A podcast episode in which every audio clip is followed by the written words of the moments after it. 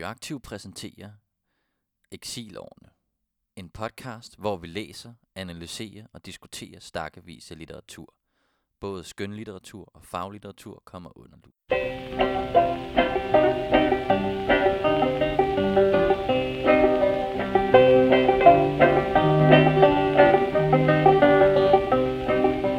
I dag skal vi snakke om ti dage, der rystede verden af John Reed. John Reed, han er jo en øh, lidt spændende karakter. Han er amerikansk journalist, inden han tog til den øh, russiske revolution og opholdt sig der. Der havde han været lidt rundt omkring. Han havde både været en del af Første Verdenskrig i Italien, hvor han var korrespondent, og blandt andet var, var ved nogle af fronterne. Og øh, så var han faktisk også med under den meksikanske revolution i nitten tretten, hvor han i fire måneder var, øh, var ved fronterne også her. En garvet mand ude i øh, korrespondance. En ung mand også, men berejst og vant til at være i pressede zoner og krigszoner. Ung mand døde, døde som toogtredive-årig ja. i Moskva. Men uh, som du siger, han uh, tog til den franske revolution, franske revolution, wow, tilbage i tiden også. Han tog til den russiske revolution. Det gjorde han.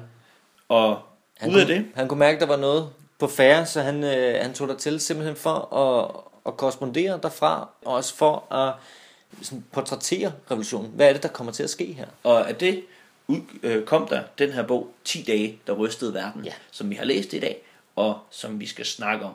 Som er en, mange, på mange måder en, en ret vild roman. Altså det er den her, den her relevante, den her vante krigskorrespondent, der tonser rundt i Petrograd, som jo er hovedbyen for revolutionen. Petrograd, i dag kaldt Sankt Petersburg, efter revolutionen kaldt Leningrad. Men han fiser rundt til alle møder her i hovedstaden. Alt, af, hvad han kan opdrive. Af både, hvad skal man sige, øh, øh, sovjetternes møder, når de forsøger at øh, gribe, øh, gribe regeringsmagten og overtage styret i samfundet. Soldatermøder, øh, bøndernes møder, arbejdernes fagforeningsmøder, jernbanearbejdersmøder. Møder i byrådet. Alle de møder, han overhovedet. Ja, præcis. Dumaen, som den hedder. Dumaen, og som den hedder, ja. de, den afgående, den afsatte, afsatte midlertidige regering, og de øh, kontrarevolutionære enheder, der begynder at opstå. Han er der over det hele. I ti dage. Det er en bog, som kommer vidt rundt, øh, netop fordi han også er ved, ved alle de her møder. Men vi har valgt at hive nogle ting ud i dag, som vi, vi synes vil være interessant at diskutere, og øh, som også øh, kan have noget relevans for os den dag i dag. Fordi vi her i programmet, der vil vi jo gerne tale ud af bøgerne, og ikke kun diskutere, hvad der står i dem, men også, hvad kan vi bruge dem til som venstrefløj den dag i dag. Og derfor så kommer vi til at lægge et fokus en lille smule på, hvordan og hvorledes øh, mediebilledet i Rusland anno nitten sytten så ud, og hvad der faktisk er, vi har tænkt over. Der er lidt sjove sammenligninger til i dag. Jeg kommer til at udgøre en del af den første del her. Derefter så vil vi gerne prøve at gå lidt i dybden med det her lidt sjove begreb, vi alligevel lægger mærke til, at kommer til at betyde en, en vis rolle, det her begreb om klassebevidsthed. Og slutligt så øh, vi vil gerne have lov til at være lidt øh, lidt revolutionsromantiske, og det bare sidde og, sidde og smile lidt over nogle passager i bøgerne, vi godt kan lide. Med en bog som den her, så er det svært ikke at levne tid til også bare at, at gå lidt op i, hvad, hvad det er for nogle sjove episoder, som også opstår under, under sådan en revolution. Hvis vi skal starte med at ridse samtiden lidt op, det synes jeg, vi skal give vores kære lyttere, der ikke har læst sig helt ned i historiebøgerne, eller har læs bogen med os, et øh, kort oprids af, hvad der er, der er sket i månederne op til, og hvad det er for en, for en situation, vi står i her i, på vej ind mod øh, oktober i nitten sytten. Mm. Det første store, store revolution sker jo i, allerede i februar, hvor det er, at øh, zaren bliver væltet.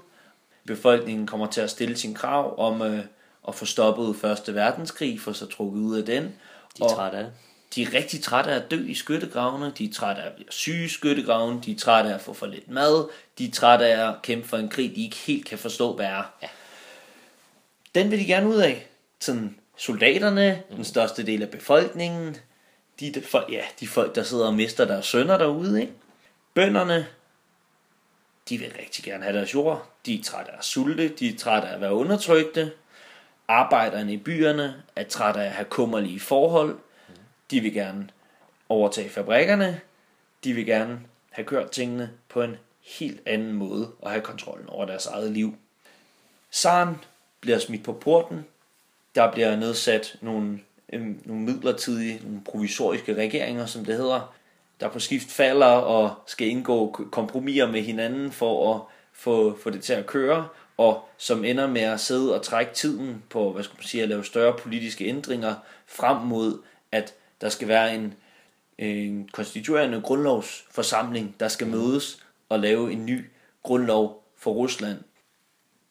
Det faktum, at det her, den her bevægelse ikke bare var en bevægelse for at øh, vælte zaren og udskifte et nyt øh, politisk øh, billede, et nyt politisk styre med noget andet, men også, hvad skal man sige, havde den her dybe sociale karakter, gjorde, at befolkningen blev mere og mere skuffet, desillusioneret over de, den her provisoriske regering, der brugte sin tid på at sidde og lave kompromiser med hinanden, og i hvert fald øh, og forsvare, forsvare borgerskabets interesser, forsvare godsejernes interesser, sørge for, at de her øh, krav om fordeling af jord og så videre ikke bliver til noget, ja. Og i hvert fald ikke vil tabe ansigt over for de internationale...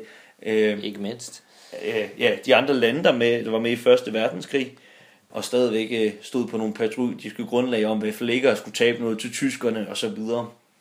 Man kan sige, de, altså de er grundlæggende trætte af ikke at, ikke at få indfriet alle de krav, som, øh, som man ligesom troede skulle, skulle til at sættes i gang. Altså, efter, man, efter lovet, ikke? Altså man er blevet lovet, og der, og der sker ikke noget. Altså der, der er snart gået et år, og vinteren den kommer, og folk de sulter, og der er stadigvæk krig. Så altså kravet om, om fred og brød er, er ikke blevet indfriet, og, og, og nu er man nået til et... sådan et, et bristepunkt, hvor man, hvor man ikke vil mere. Og som det måske også lidt tyder på, så er det, der er ikke nogen, der er ikke nogen klare ma- magtforhold, eller der er ikke en klar stat, som den vi kender i, i Danmark i dag, for eksempel. Der er alle de her, alle de her råd af arbejdere og bønder og soldater og så videre, der organiserer sig relativt autonomt af sig selv i de her sovjetter, og stiller krav til, hvordan udviklingen i samfundet skal være. Og så er der så samtidig De, de her øh, lokale bydumaer, de her bykommunestyrer, og der er de her regeringer, der er nedsat midlertidigt til at skulle føres frem til en eller anden grundlovsgivende forsamling, der bliver ved med at blive udsat. Alle de her sidder på et her tidspunkt og begynder at kæmpe om, hvem der er den reelle statsmagt, hvem der må gøre hvad over for hinanden, og det her nye form for levende sovjetdemokrati, det begynder at stille nogle, øh, nogle, nogle nye krav til, til, hvordan samfundet skal være. Bolsjevikerne begynder at bevæge sig på sig. Befolkningen begynder at gå til dem for at få svar på deres problemer, fordi at de andre har svigtet i at leve op til de krav, de er blevet valgt på. Derfor går hele den her proces i gang med, at det her andet demokratiske organ, den her dobbeltmagt i samfundet, sovjetterne, begynder og erklærer sig selv som værende den legitime statsmagt. Og et af midlerne til at gøre det her, jamen det er jo blandt andet trykkerierne og den trykte presse. Det spiller en enormt vigtig rolle i den her informationskrig, som der også foregår i det her tidsrum. Fordi langt hen ad vejen, så handler det blandt andet også om sådan en kontrol over de trykkerier, der er til rådighed. Det er jo værd at sige, at det her det er ikke... Det er ikke Facebook, hvor alle bare lige kan lægge et nyhed op, komme med et budskab. Det her, det er ikke en situation, hvor papir er noget, der er allemands eje. Nej, og, og du kan heller ikke bare gå hen til en trykker og sige, goddag, må jeg få trykt mine papirer. Det handler simpelthen om at have magt over nogle trykkerier, så man kan trykke sine egne papirer, for at kunne komme til ord, for at kunne bruge sin propaganda. Jamen, så, så, det, så er man nødt til og have en eller anden form for, for ejerskab over nogle trykkerier, og, og på den måde komme ud.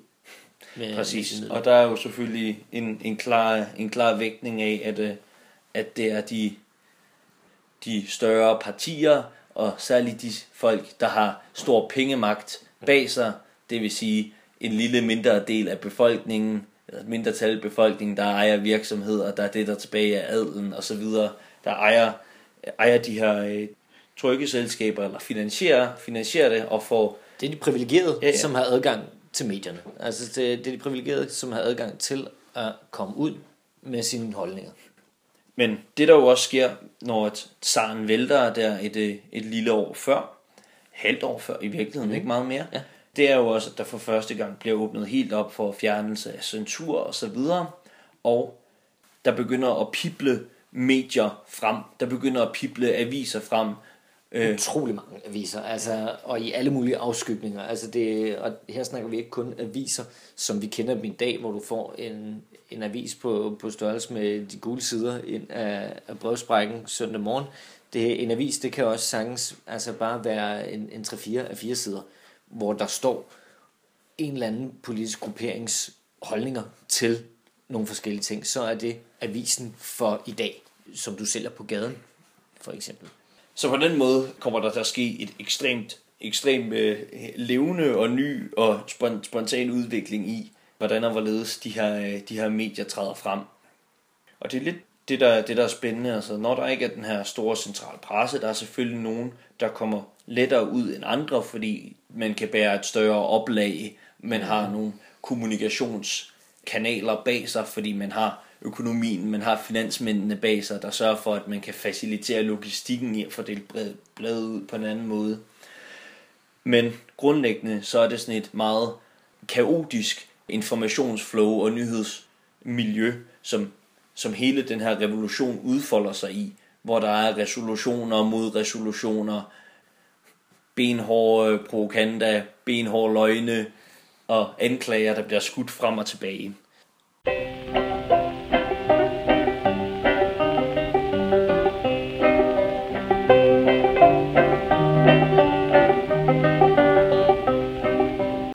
Hvis vi skal prøve at vende tilbage til pointen fra nitten sytten omkring, hvem det er, der ejer trykkerierne, og altså dermed også sådan adgangen til medier og styre, hvem, hvad det er for nogle medier, man kommer i nærheden af, så kan vi måske også drage nogle paralleller til nutidens samfund, hvor der også er nogen, der sidder og styrer, hvad det er for nogle medier, vi har adgang til.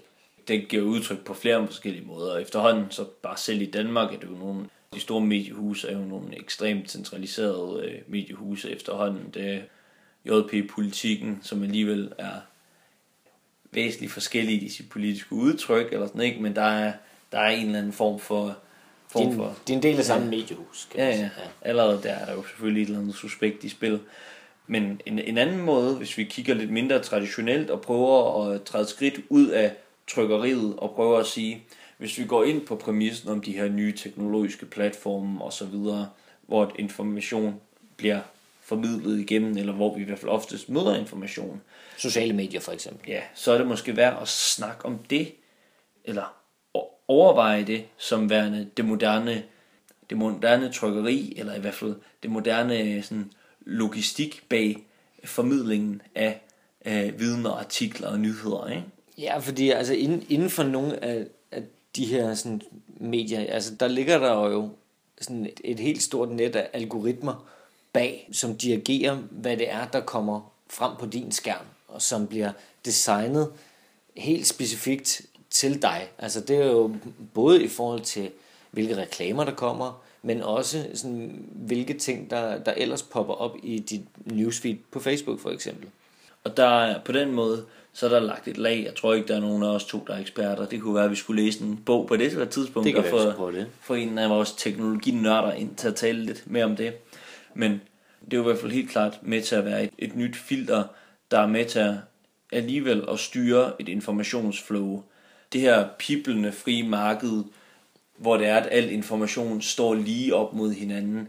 Ligesom i nitten sytten er det selvfølgelig spændende og en masse muligheder, og man har ret og til at få trykt sine ting, mm. man har ret til at mene noget, og også få det, få det sagt ud offentligt, men man har ikke ret til at komme i at være en del af et væsentligt informationsflow, hvor man bliver fremhævet. Der er stadigvæk nogle ekstremt store virksomheder, der har i hvert fald muligheden for en ekstremt stor styring af, hvad det er, der er det, der kommer frem, det, der højst sandsynligt kommer til at danne fælles referencen for, hvad det er for nogle nyheder og holdninger, man forholder sig til. Helt klart, og der, og der skal man heller ikke være, være bleg for at sige, at, at der ligger selvfølgelig også nogle interesser fra den slags medier, i hvad det er for nogle øh, artikler, og, og hvad for nogle ting, der bliver delt, som kommer frem til flest mulige mennesker. Altså der, der vil helt naturligt være nogle ting, som et,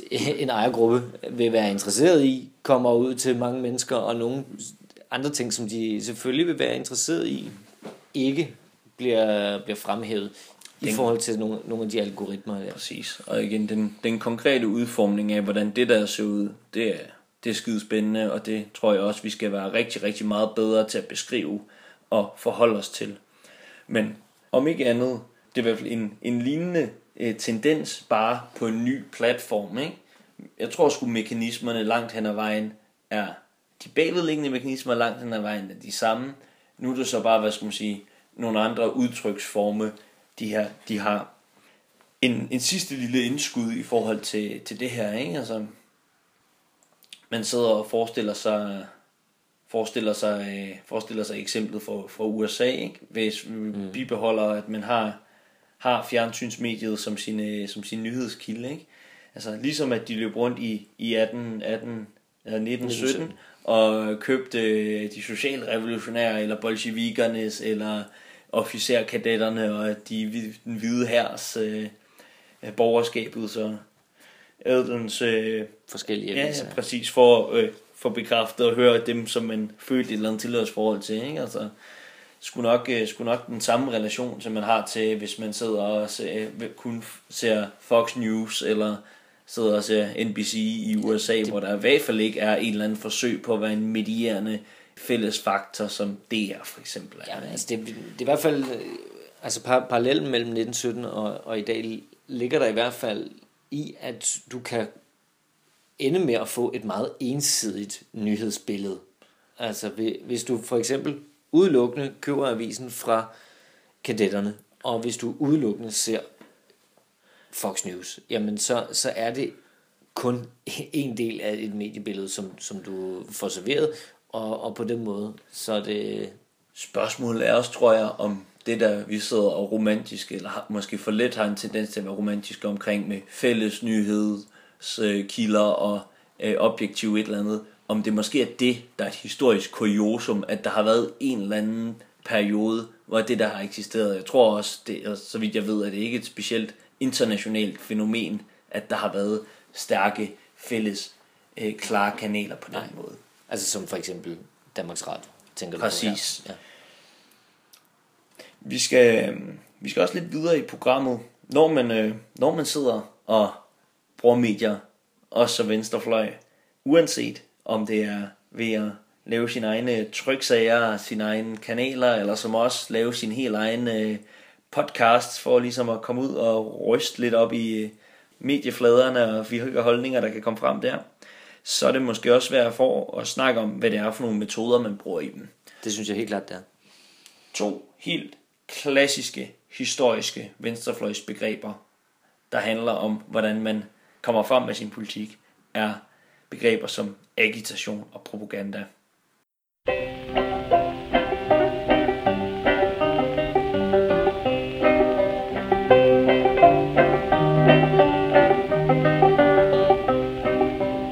Man kan ikke historisk set på venstrefløjen sige propaganda uden at sige agitation, og gå i gang med at lige få defineret, hvad delen, forskellen er på de her begreber. Det synes jeg, du skal prøve. For i dag prøver vi dem lidt i flæng, gør vi ikke? Det gør vi. Mm. Og ofte, der, der bliver de sådan...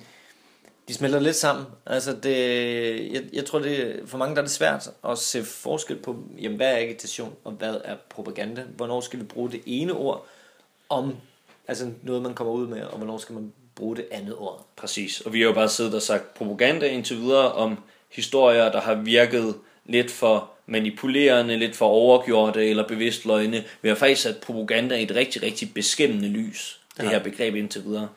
Den historiske diskussion på venstrefløjen, som særligt var benhård øh, i, ja, i, i, i Lenins tid, nu taler vi og taler om den russiske revolution, altså i årene efter efter nitten hundrede skiftet og ja, frem til den russiske revolution havde, hun også, havde han også nogle rigtig, rigtig fine diskussioner med alle de her underlige grupper, der fandtes i, fandtes i Rusland, og også sammen med Rosa Luxemburg og de tyske socialdemokrati, om lige netop brugen af de her begreber, hvor det er, at, at agitationen som middel i rigtig meget handler om at komme op og banke en impuls ind i folk til at arbejde videre og kæmpe videre med den enkelte sag, de nu engang står og betuttet overfor, prøve at få dem til at gå i kamp på den sag.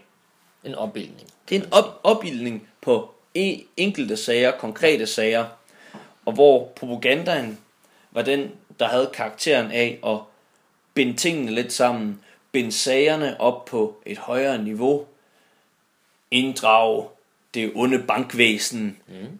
rolle i den her konkrete lønsag på fabrikken, sige hvordan at lederen af fabrikken indgår i samarbejde og sidder til fester med dem, der har, har den militære magt i samfundet, ja. øh, og så videre, prøver altså at få tegnet de her helhedsbilleder op af nogle grundlæggende klassemodsætninger helt konkret i de her, i de her ting, som går ud over bare den konkrete kamp mellem dig, din medarbejder og din chef, som er det klassiske billede på den økonomiske agitation. Dermed ikke sagt, at det altid er en økonomisk sag, der bliver taget op i agitation. Det er bare igen påpege, at det er enkeltsagen, der bliver opildnet til. Propagandaen er at få bundet enkeltsagen ind i de her helheder, og at tingene selvfølgelig skal, skal afvejes hele vejen igennem. Men det er en, det er en helt separat diskussion, hvordan man lægger vægten mellem de her ting. Men der er brug for propaganda, og det har vi et ret godt eksempel på i, øh, i forhold til diskussionen af det her med klassebevidsthed, som vi gerne vil nå ind på i dag. Det har vi, fordi jeg synes faktisk, vi skal, vi skal gå over til sådan del to af det her program. Og der skal vi diskutere begrebet klassebevidsthed. Som du siger, du har fundet et citat, Simon, fra den her bog. Og øh, vi befinder os i et omstillingsrum. Det, er det ikke korrekt? Det gør vi. Vi øh, befinder os stadig i Petrograd. Revolutionskomiteens kommissær, den militære revolutionskomité, det vil sige øh, bolsjevikerne og øh, dem, der er lojale over for, over for sovjetternes, øh, mm. den magtaftagelse, der er i gang der. Han smutter ind på en, øh, en telefoncentral, en af de her igen centraliserede og utrolig vigtige kommunikationskanaler, hvis man vil komme ud med sine proklamationer og deklarationer, resolutioner og propaganda. Der går han ind, hvor der er en masse kvinder, der arbejder. De her kvinder er arbejdere og kommer fra en arbejderbaggrund og tjener elendigt, har længe arbejdstider, men de sidder inde på et, et højstatus sted, hvor det er, at resten af dem, der arbejder der, er fine embedsfolk og folk, øh, folk med status i landet, og øh, officerkadetterne, adelens øh, sønner, der også altså, arbejder man kan, med. Man kan sige, at de, de bevæger sig i, altså, i udkanten af, af nogle lidt finere kredse, og, og møder folk fra et, et helt andet socialt lag, end, end det de egentlig selv tilhører.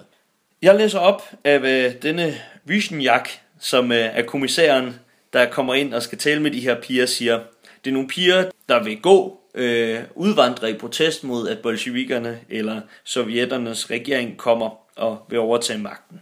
Jeg læser højt. De er blevet dårligt behandlet, sagde han. Telefonsystemet var under bydumandens kontrol. De får kun tres rubler om måneden og må arbejde ti timer eller mere. Fra nu af vil alt blive anderledes. Regeringen agter at stille telefonvæsenet under post- og telegrafministeriets kontrol. Deres løn vil øjeblikkeligt blive hævet til et hundrede og halvtreds rubler og arbejdstiden sat ned. Som medlemmer, og her kommer den, som medlemmer af arbejderklassen må de være glade for. Og her stopper citatet, fordi at kvinderne her bryder ind. Medlemmer af arbejderklassen, sagde han det? Vil han antyde, at der er noget til fælles mellem de, de dyr og os? Bliv her. Ikke om de tilbød os tusind rubler. Overlegne og spotske forlod pigerne stedet, konkluderer John Reed. Det er jo, det her citat, det er jo et, et helt klart eksempel på, at der er nogle kvinder her, som er i en position i, i deres liv, hvor, hvor der sker en omvæltning, og hvor den status, de har ved at være, være telefonkvinder og være tæt på de her sådan lidt finere embedsfolk og, og have adgang til at komme i, i sådan lidt finere kredse ved at, at gå, på, gå på dates eller stævnemøder med, med nogle embedsfolk. Men den, der, den bliver lige pludselig troet af bolsjevikerne. Og den status, den betyder simpelthen mere for dem, end at næsten at få fordoblet sin løn faktisk. Det er faktisk over en fordobling, en fordobling. Løn og en nedsættelse af arbejdstiden. Ja. Men øh, hvis der er én ting, de her, de ikke ser sig selv som, så der arbejdere, selvom de udfører arbejder arbejde, og deres familier kommer fra den her samme baggrund. Der er sådan en udspændthed mellem dem, ikke? Altså, ja, det, der, sker, altså, der er i hvert fald et, et meget stort mismatch imellem deres identitet og jamen, hvilken klasse de rent faktisk tilhører. Altså, de, de er jo tydeligvis underbetalt for det arbejde, de udfører, men de sætter en ære i at udføre det, og at de vil hellere være underbetalte, og så have den her identitet, som at vi udfører i hvert fald et fint arbejde, og, og man skal passe sin, sin plads, og, og så videre, og så videre, og netop have adgang til, til de her præcis, øh, det, det man situationer. Med lidt øh, formelt opsat marxistisk sprog siger, at der er, der er en forskel på deres objektive klasse og deres subjektive klasse. Præcis. Den objektive klasse, det de rent faktisk arbejder med, det de får, det de har at sælge, og deres egen selvopfattelse, deres egen identitet. Så det er det, der er sjovt, at den her, den her virkning mellem, at øh, måske vil de hellere gøre sig fri, de vil, de vil hellere stige ud af deres klasse, ikke have noget med deres klasse at gøre, ikke betragte sig i relation til den, end de er interesseret i at løfte deres klasse. Ja. De har og, foragt for dem og, selv, og, og, dermed og der, hvor deres, de kommer fra. Og dermed deres, deres egen levevilkår. Mm? Det er, sgu, det er sgu svært at arbejde i, når det er sådan en mentalitet, der er til stede. Ja, det er jo sådan, øh, altså du, du går ind til nogle folk, kunne I ikke godt tænke jer at få nogle bedre arbejdsvilkår? Nej. Ja. det, det er sådan et, et paradoks, der, altså hvad, hvad, hvad skal man gøre i, i den her situation? Kan man, kan man tvinge folk til at få det bedre? Sådan, du, du skal simpelthen have det bedre her. Ved du, hvad jeg tror, man skal, man skal fokusere på her? Eller ved du, hvad jeg tror, der mangler her? Kom med det. Jeg tror ikke... Spørgsmålet er selvfølgelig, om man kan lave en stærk nok fortælling, men jeg tror ikke, de her kvinder har været udsat for særlig meget propaganda. Det tror jeg heller ikke. Det tror jeg ikke. Jeg tror til gengæld, at de lever i et samfund, hvor der hersker en rigtig, rigtig tung ideologi, som fortæller dem, at, at de ikke skal identificere sig med den her arbejderklasse.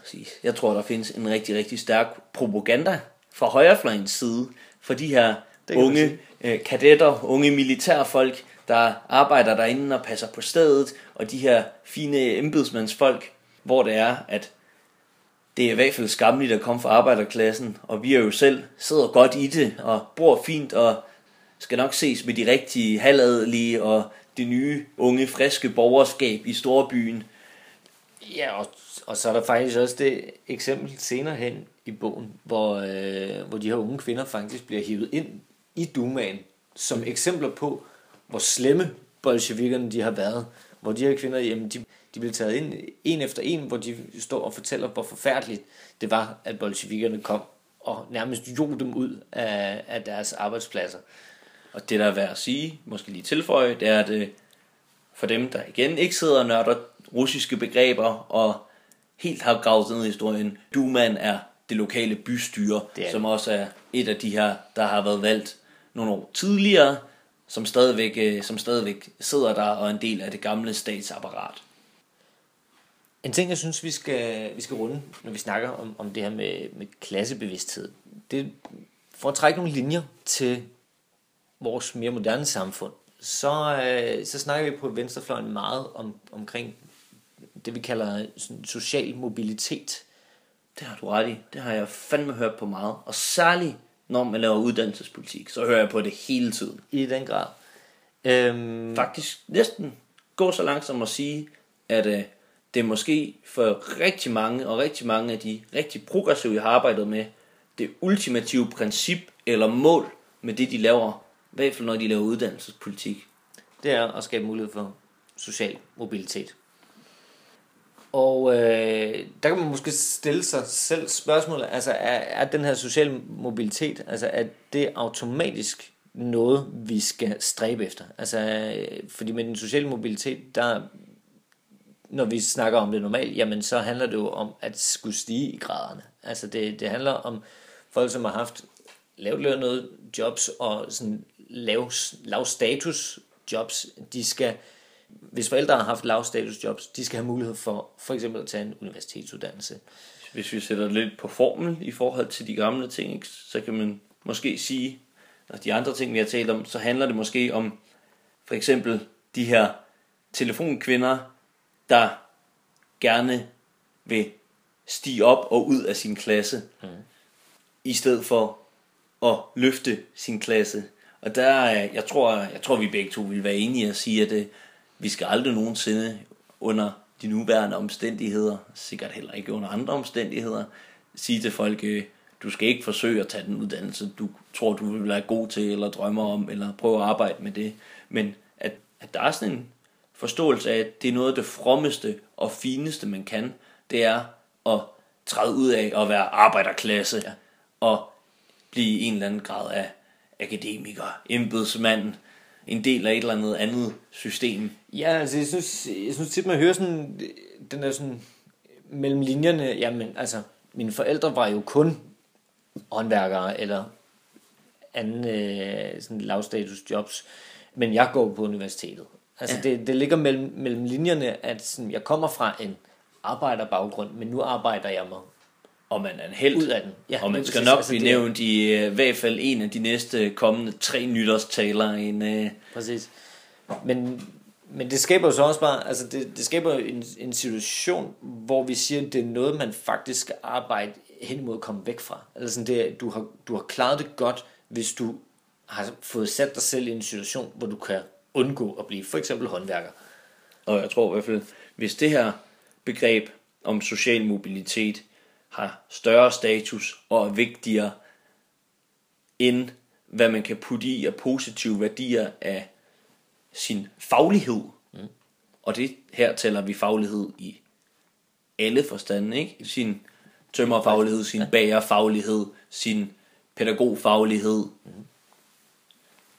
Så har vi i hvert fald sagt til en, en gruppe jobs, at uh, ligegyldigt hvad, så er I nok ikke super fede og super meget værd, så længe at begrebet om social mobilitet på en eller anden måde er mere afgørende, er mere grundlaget for, hvordan vi tænker uddannelse. Det, der i hvert fald er vigtigt at sige, som jeg tror, vi også begge to nok vil være enige i, det er, at selvfølgelig så skal muligheden for social mobilitet, igen, det vigtige er måske bare at sige, muligheden for at kunne få den karriere, man selv finder på, man har lyst til at lave, det job, den faglighed, man selv finder lyst til at lave, ikke? Det, det der er vigtigt. Selvfølgelig skal, den, selvfølgelig skal vi det, men, men jeg synes, som venstrefløj, der skal vi passe meget på med at, at tale ind i den her sådan, tanke om, omkring, at, at vi hele tiden skal sådan, have de her højstatusuddannelser. Altså vi skal, vi skal forsøge at komme på universitetet, fordi det skaber altså et samfund, hvor at hvis ikke, hvis ikke du af en eller anden grund ikke går på universitetet, og højst sandsynligt jeg slet ikke ønsker det, jamen så er det fordi, du faktisk ikke har opnået det, eller sådan, så, er det, så er det fordi, du har måttet tage til takke med noget, der ligger lavere i hierarkiet, og det er altså et virkelig usundt samfund, hvis en så stor del af befolkningen arbejder med noget, som de objektivt bare skal lade sig tage til takke med. Altså, det, er, det, det skaber altså en... altså det skaber en konkurrencetilstand om, hvem der kan nå højst i, på, på en eller anden social rangstige inden, inden for det her uddannelsessystem. Det er rigtig usundt, både for dem, der går på, på højstatusuddannelse, men i, i særlig grad også for, for de mennesker, som altså af den ene eller den anden grund vælger alle mulige andre. Og hvis vi skal kigge fag. På det fra et sådan lidt mere politisk, strategisk perspektiv, så er der vel også noget, noget ærgerligt ved, at folk, der oplever sig selv som ressourcestærke, at de føler, at der er nogle typer jobs, de ikke kan gå ind i, de ikke kan tage, de ikke bør tage. Fordi hvis man sorterer dem fra, så betyder det jo også grundlæggende, at det måske faktisk er nogle af de her rigtig ressourcestærke mennesker, som er dem, der skal være med til at insistere på den her fede faglighed, som der kan være i at være lærer, som der kan være i at være bager, elektriker, whatever. De folk ikke er der til at få, få den talt, talt rigtig op, til at få sine kollegaer med på, at det her det faktisk er en fed ting, og måske også for organiseret, dygtige, kampklare foreninger osv., de ser det som en værdi, at deres, de skal tage noget, der er finere i nogle andres øjne. De skal være en del af denne alt omsluttende social mobilitet, som er noget af det fineste, man kan opnå. Ja, ja lige præcis, og, og det er også synd, at det, at det går hen og bliver sådan en, en automatpilot. Mm.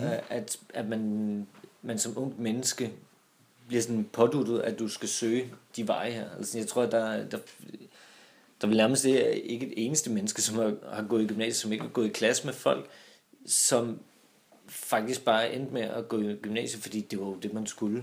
Det er den vej, som man skal. Altså det er ikke, skal jeg i gymnasiet, eller skal jeg ikke i gymnasiet? Det er en selvfølge, at det skal du. Mm. Og altså jeg kan huske efterhånden for mange år siden, da jeg gik i gymnasiet, jamen så hed det, jamen hvis du var klog, jamen så skulle du i gymnasiet. Ja. Og ergo er der også sagt, folk, der ikke går i gymnasiet, eller har en gymnasial baggrund, er dumme. Ja, det, det, det, det er jo basically, basically det der. Nå, så hvis vi skal lidt prøve på at runde af på den vinkel, ikke, så kan man jo sige, at øh, de, her, de her kvinder, der sidder og tager telefonen, det er så meget vigtigere for dem med den her sociale mobilitet. Det er så meget vigtigere for dem, at de har mulighed for at gifte sig ud af deres klasse. Mm. Det er så meget vigtigere for dem, at de ikke er arbejdere, at de ikke kommer til at tilhøre deres objektive klasse, selvom de måske kunne være en ressource for at hæve deres objektive klasse, men deres subjektive forståelse af, hvad klassen er, hele ideologien, hele propagandaapparatet i samfundet, har rettet dem mod, at de skal ud derfra. Jeg, jeg tror, det er en, en af grundene, jeg skal ikke kunne, kunne vide det, men jeg tror, en af grundene kan være, at på, på det her tidspunkt, altså i, i nitten sytten, der er det altså også relativt nyt, med sådan en, en større politisk organisering og mobilisering. Vi står i en situation, hvor, hvor det er sådan, det er, der er et år, altså siden, siden februar, der, der har det hele været sådan meget tumultarisk og, og så videre, og der er en masse mennesker, som lige pludselig er blevet kastet ind i sådan nogle sociale bevægelser, og er, er røget ind og enten sådan støtter bolsjevikerne, eller de socialrevolutionære og så videre, og så videre, men som aldrig har været politisk engageret før. Så det skaber også en, en situation, hvor rigtig mange mennesker ja, altså er involveret i, i sådan kampen for eget liv for første gang nogensinde. Præcis. Og, som, altså. og, og mennesker, som heller ikke kender nogen. Ja. Altså, de, det er ikke fordi, når jeg, jeg har en kammerat, som har været politisk engageret, de kender ikke nogen, der har været det før. Mm. Og lige pludselig så står de i den her situation. Så man kan sige, hvis vi igen bruger eksemplet på de her, der arbejder inde i tele, telecentralen, altså deres sprog, deres begreber, det er ikke, der har ikke rigtig været en, en mulighed for at tænke sig, at man kan blive til noget, at man kan være noget, fordi man ikke har lært at tænke politisk andet, end man kan se sig selv omgås de her typer, der måske kan redde en for ens øh, armod. Derfor så er det den politiske bevidsthed, for det er de erfaringer, man har, det er, at man kan gifte sig med officerseleven, der kommer fra en god familie. Præcis. Og så komme ud af sin klasse. Og, og for dem, jamen så bliver bolsjevikerne, jamen det er ikke nogen, som tilbyder et positivt alternativ. Det er folk, som forstyrrer en orden. Altså folk, som laver ballade. Præcis. Altså at forstyrre ordenen for dem, jamen det er at, at simpelthen skabe en, en situation af utryghed. Mm. Altså du, du skaber en, en, en situation, af, af, som, som du lige pludselig ikke ved, hvad er, fordi du ikke kender til. Og igen, den går jo også... Ja. Og eksemplet her, vi nu har, vi nu har læst op fra, eller sådan med de her kvinder, det er jo noget, der går, går igen mange steder, også i de historier, John Reed han fortæller. Det er også i lavere dele af embedsværket bare, hvor det er sådan en, der igen kommer kommissærer ind og siger, okay, nu kan vi få lov at arbejde mindre, vi kan få lidt mere i løn, og resultatet bliver, at embedsmændene siger, vi vil ikke have noget med jer at gøre, vi er ikke arbejdere, vi er ikke nogen banditter. Ja, altså det, ja. Det, det, det er en, en mærkelig situation, man, man, man kommer til at stå i. Men som han også, som, ja, som du også siger, som John Reed også, hvad skal man sige, påpeger i et interview, der også er med, eller en samtale, han har med, med en i bogen, at da han, da han snakker med en russer, der finder ud af, at han er amerikaner, så får han sådan, nej, I må jo være opdraget med politisk tænkning og organisering. I har jo haft et eller andet demokrati i mange år. I er vant til det. Og det er jo selvfølgelig, selvfølgelig også noget, man lidt bliver blind for. Hvorimod vi ja. selv ja.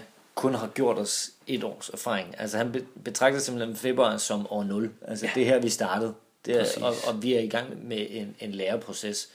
Så er der nogle, ja, så er der nogle arve fra...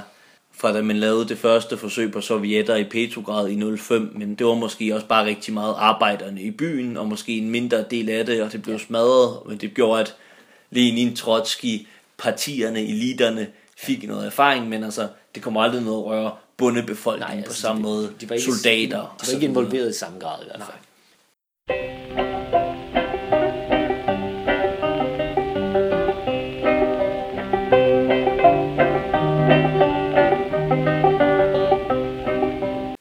Nu har vi snakket om nogle, øh, nogle tunge emner, øh, og vi har været lidt vidt omkring. Her til sidst, der synes jeg, vi skal, vi skal nå at være lidt revolutionsromantiske over oh, den her bog. Tak, Carsten. Simon, fordi øh, det er øh, i høj grad en bog, som, som lægger op til det. Der er rigtig mange passager, som er sjove både at altså, genlæse en, to, tre gange, fordi de simpelthen giver nogle, nogle, både nogle sjove billeder af, hvor, hvad det er, der kan opstå i, i sådan nogle situationer her, men også fordi det altså, er noget, der, der får ens revolutionsromantiske hjerte til at spire en lille smule. Præcis, man er jo lidt, når man er vokset op på, på den del af venstrefløjen, der, der grundlæggende siger, at øh, socialismen rent faktisk er en vision, så forholder man sig jo lidt til de forsøg, der har været på at sige, hvad er det der socialisme, hvordan har vi søgt at, at gøre det, og det her er jo den store...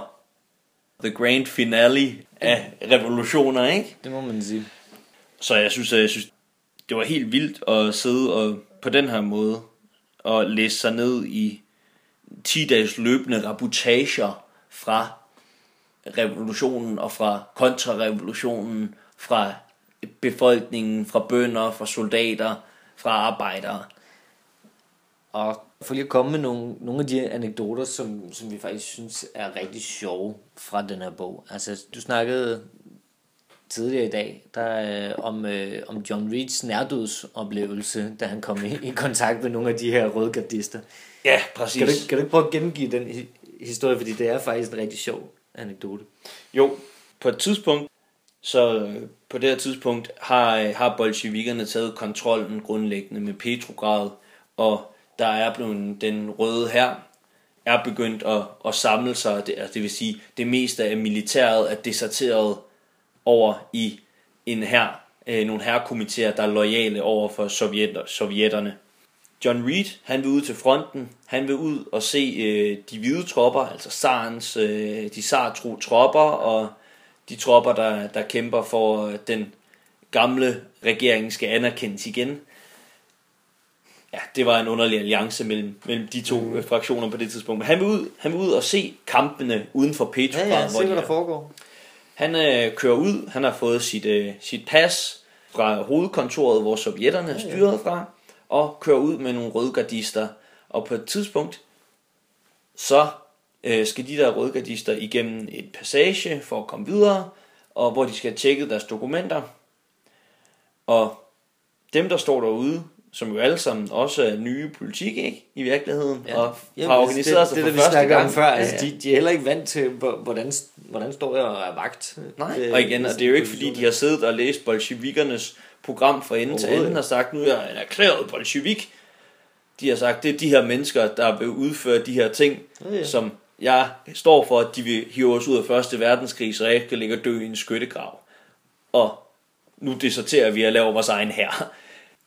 Ja, de, de stopper så, øh, John Reed og de soldater, han er med, og de andre soldater får lov at køre videre, men John Reed får ikke lov, fordi det viser sig, at de kan ikke læse hans papirer, fordi de kan ikke læse. Så selvom de der rødgardister er sådan lidt, nej, men han er fint nok, øh, så tager de ham og fører ham hen til en mur, og det hele begynder at, øh, se sort ud for John. Det begynder at se lidt sort ud for John, og han begynder at stå og pege og pege på sit papir og et eller andet. Og hen for altså jeg blev sat af at de her den her troppeenhed, de her troppeenheder kender jo heller ikke hinanden. Og til aller aller sidst kommer der en, en øverstkommanderende, der i en eller anden grad kan læse, og godt kan se, det er nogle udenlandske papirer, men det nok ikke er en tysker spion. Ja, præcis. Æ, så vi tager ham lige med hen til en, til en kaserne, hvor der er nogen, der rent faktisk kan læse, så vi kan finde ud af, om han skal henrettes eller ej. Ja. Jamen altså, det, det, det er en anekdote, som, som viser, hvor kaotisk sådan en situation altså også er. Sådan, om der er en, vi ikke ved, hvem er, skal vi skyde ham eller hvad? Altså det, det er sådan, og det, og det var jo slet ikke øh, sådan repræsentativt for for hvad hvad de gjorde, altså de de røde, men det var situationer som som opstod, fordi der jo heller ikke var sådan entydigt sådan en en måde at håndtere den slags på. Altså du mange af dem, jamen det de foregik det simpelthen på gefühl. Altså det var sådan okay. hvad, hvad skal vi gøre nu? Nu er der en, som vi ikke kender. Skal vi egentlig skyde dem, eller hvad? Folk, der ofte er kommet fra herrenheder, direkte fra den første verdenskrig, ja, hvor det var... Kom direkte fra skyttegravene. Altså. Det var sådan her, man, man gør, er det ikke? Ja, ja, præcis. Altså, ligegyldigt, vi, hvor meget bolsjevikerne står og ja, råber om uh, disciplin, disciplin, ja, ja. disciplin, ingen blodsud. Det er jo en fjende, det her. Ja. Fjenderne, dem skyder vi jo. Ja. Apropos den der modstand mod at følge ordre, jeg tror også, du fremhævede et, et eksempel jeg, på... Øh... Jeg, jeg tror, min, min yndlingspassage i bogen, er, det er faktisk øh, det er et møde, der foregår inde i Petrograd. Og der skal Trotsky, han skal til det her møde, og han kommer sådan gående, men han har glemt sine papirer. Han er jo han er erklæret udenrigsminister ja, minister det, på det her skal tidspunkt. Det skal lige siges, ja, og, og så vidt jeg husker også leder af Petrograd, sovjetten i en eller anden grad. Ja. Han, øh, han, han kommer gående og skal ind til det her møde, og, og bliver stoppet, og, øh, og får simpelthen at vide, jamen, altså, det, du kan ikke komme ind uden dine papirer. Jeg er Trotsky, eller sådan, det, det, det, jeg er en af lederne af det her, altså, jeg, jeg, selvfølgelig skal jeg ind. Nej, altså, så længe du ikke har nogen papirer, jeg, så er jeg faktisk fuldstændig ligeglad med, hvem du er. Du, du skal have nogle papirer for at komme ind. Jeg ved ikke, hvem du er. Jeg har aldrig hørt om Trotsky. Nej, jeg har igen også, ikke også der, hvor der falder en kommentar om, at jeg har, jeg har ikke lavet nogen revolution, for at der er en eller anden, der skal komme og påstå, at jeg er lige, et eller andet over lige, mig. Lige præcis. Så nu holder du derude. Lige præcis. Altså, du kan godt, du kan godt komme væk, kammerat. Altså, og så, der også, altså, til, til sidst, så kommer der også en anden, som så godt ved, hvem han er, og, og lukker ham ind, og, ja, ja. og at det så bliver ordnet alligevel, men, men det viser også, hvor, sådan, hvor kaotisk det her det er, og, og, og, og hvordan der altså heller ikke sådan, helt er styr på, sådan, det kan godt være, at, at Trotsky han er en af lederne, men der er altså ikke, øh, men, der, der er ikke sådan noget, alle bare ved, altså alle har ikke styr på, hvem de er. Ja, præcis, og man skal jo ikke, man skal ikke tro, at bolsjevikerne kan sidde og styre et helt lands befolkning. Ja, eller Milit- for den her...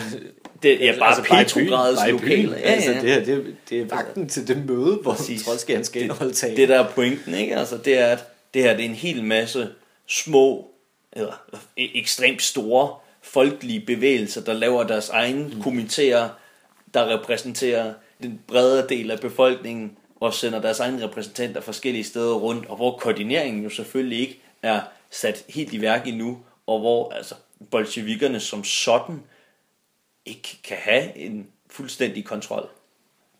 Vi er kommet vidt rundt i dag. Jeg tror vi skal til at slutte for i dag. Vi skal måske lige finde ud af, som vi jo gør i Exilårene. Det skal vi. Vi skal finde ud af hvor mange, hvor mange år vi vil gå i eksil med den her bog. Fra et til fem år.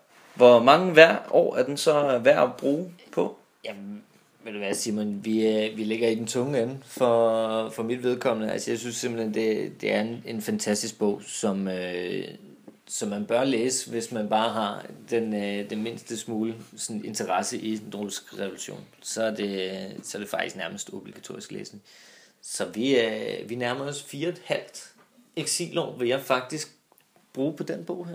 Det er, så har man ikke tid til at læse meget andet. Det har man ikke.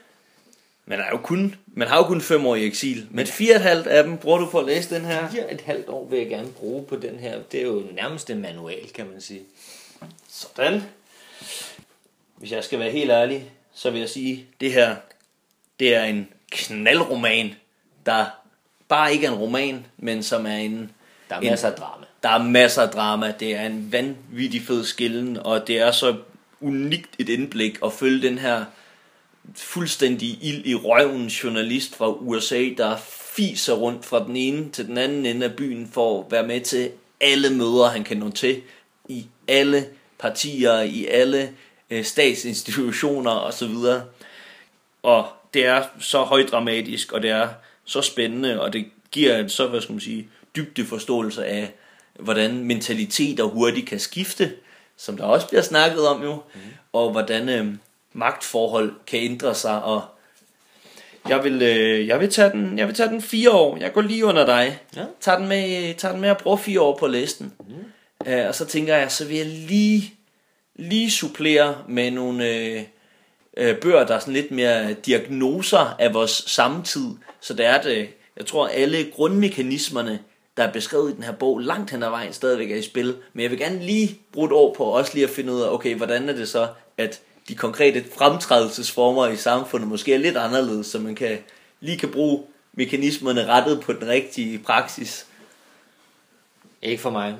Fire og et halvt år og krydser tværs for resten, så er jeg, så er den hjemme. Så, så er jeg klar til at komme ud og ikke sige. Jeg tror, vi siger, eller det gør vi. Vi siger tusind tak for, at du lyttede med. Og næste gang, der skal vi læse Idealist. Det skal vi. Vi går i en helt anden retning. Vi skal, vi skal til at læse noget skønlitterært. Scherfi, kan du lige man. kort præsentere Idealister, for dem, der ikke kender den? Lynhurtigt. Idealister er rigtig meget en skildring af øh, nogle kuriøse skikkelser i Danmark i slutningen af trediverne, særligt i omkring øh, København.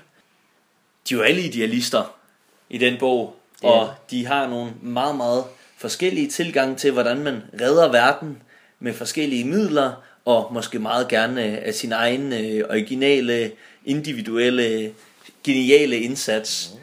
Den glæder vi os rigtig meget til at snakke om, og til at få en anledning til at diskutere idealisme, måske endda. Kontra materialisme, kunne det ske? Uh, det kunne være, at øh, der var nogle øh, træk hen mod nogle konspirationsteorier, som der måske er nogen, der er tilfalds for. Det kunne da sagtens være. Skynd dig ud og få fat i bogen, og læs med, og så ses vi og lyttes ved igen i næste måned. Tak for nu. Mit navn er Carsten, og mit navn er Simon.